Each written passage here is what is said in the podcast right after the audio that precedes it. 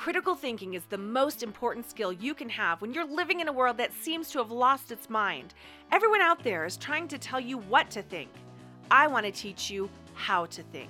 In every episode, I'm exposing the logical fallacies being used by advertisers, politicians, influencers, news outlets, social media memes, and maybe even your own best friend. Warning listening to this podcast will cause you to see bad thinking everywhere. Welcome to the Filter Through a Brain Cell podcast.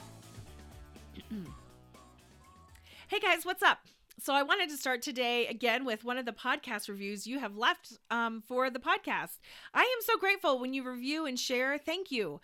Let's spread the word that it's actually cool to be able to think well, okay? So, today's podcast review comes from JP Healthy Mama, and she said, I was so excited to find this podcast because it's a concise resource of things I've learned about thinking over an intense 10 year period of study and personal growth. The short podcasts are so fun to listen to, and the practical examples are excellent. It's so perfect for my teenage son and I. Oh, for my teenage son, and I love that I have this resource to help other people learn how to think. Yes, yes, that is it. Thank you so much. Um, I love that you're listening with your kids. Seriously, that's what makes me the happiest because that is how we redeem two generations of education at one time. And I know that's certainly what it's done for me to homeschool my daughter. Since I've been her primary teacher, I have been learning right alongside her, and it feels like I've gotten such a richer education this second time around because this time around, I'm not just studying to get answers right on a test, I'm actually learning to think about what I'm studying. Big difference, guys, and I pray this podcast is helping your family do just that. All right, let's get on with today's new fallacy. Today, I am going to be talking about the opposite of the last fallacy. This one is the appeal to novelty or the appeal to high tech. And it's exactly what you're probably thinking it is. The appeal to novelty or the appeal to high tech says that something must be better just because it's new. Pretty much anything tech is advertised using an appeal to high tech because it's always about how much better the latest and greatest version of something is. But how often do we ever stop and ask if there's actually any proof that it's better than what we already have, or if it's better than what we're already doing? how about the appeals to get the latest version of the iPhone when your version is working perfectly fine? Okay, how about this example? Probably about two decades ago, when the schools were introducing a new way of doing math, they literally called it new math. That's an appeal to novelty because it was trying to get people to focus on the new part and take and try to get them to think that that also means better, even when it was very confusing to people. So, this appeal applies to anything that's being advertised as being better just because it's newer. It could be a new theology where someone claims to have new understanding about something the Bible says, and you you need to be really careful listening to this person.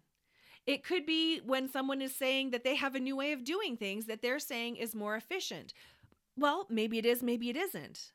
The problem behind the appeal to high tech fallacy or appeal to novelty is that something isn't necessarily better just because it's new. You still have to ask the question is this really better? How do you know if it's better or not? Because here's the thing, guys guess what? There are a lot of things that come along and are advertised as the latest and greatest.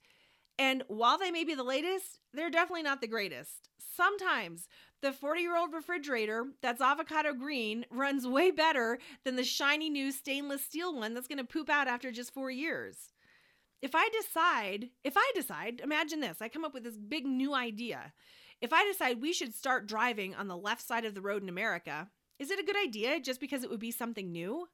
No, it would create total mass chaos in this country. So we have to be careful about substituting substituting new with better. So, the question to ask yourself when you're faced with an appeal to novelty or an appeal to high tech is this Is it really true that it's better just because it's new? Is it really true that it's better just because it's new? All right, next up, we're going to be talking about yet another appeal the appeal to ignorance, and I will see you then. But remember, when you learn how to think, you will no longer fall prey to those who are trying to tell you what they want you to think. And it all starts with asking one simple question Is that really true?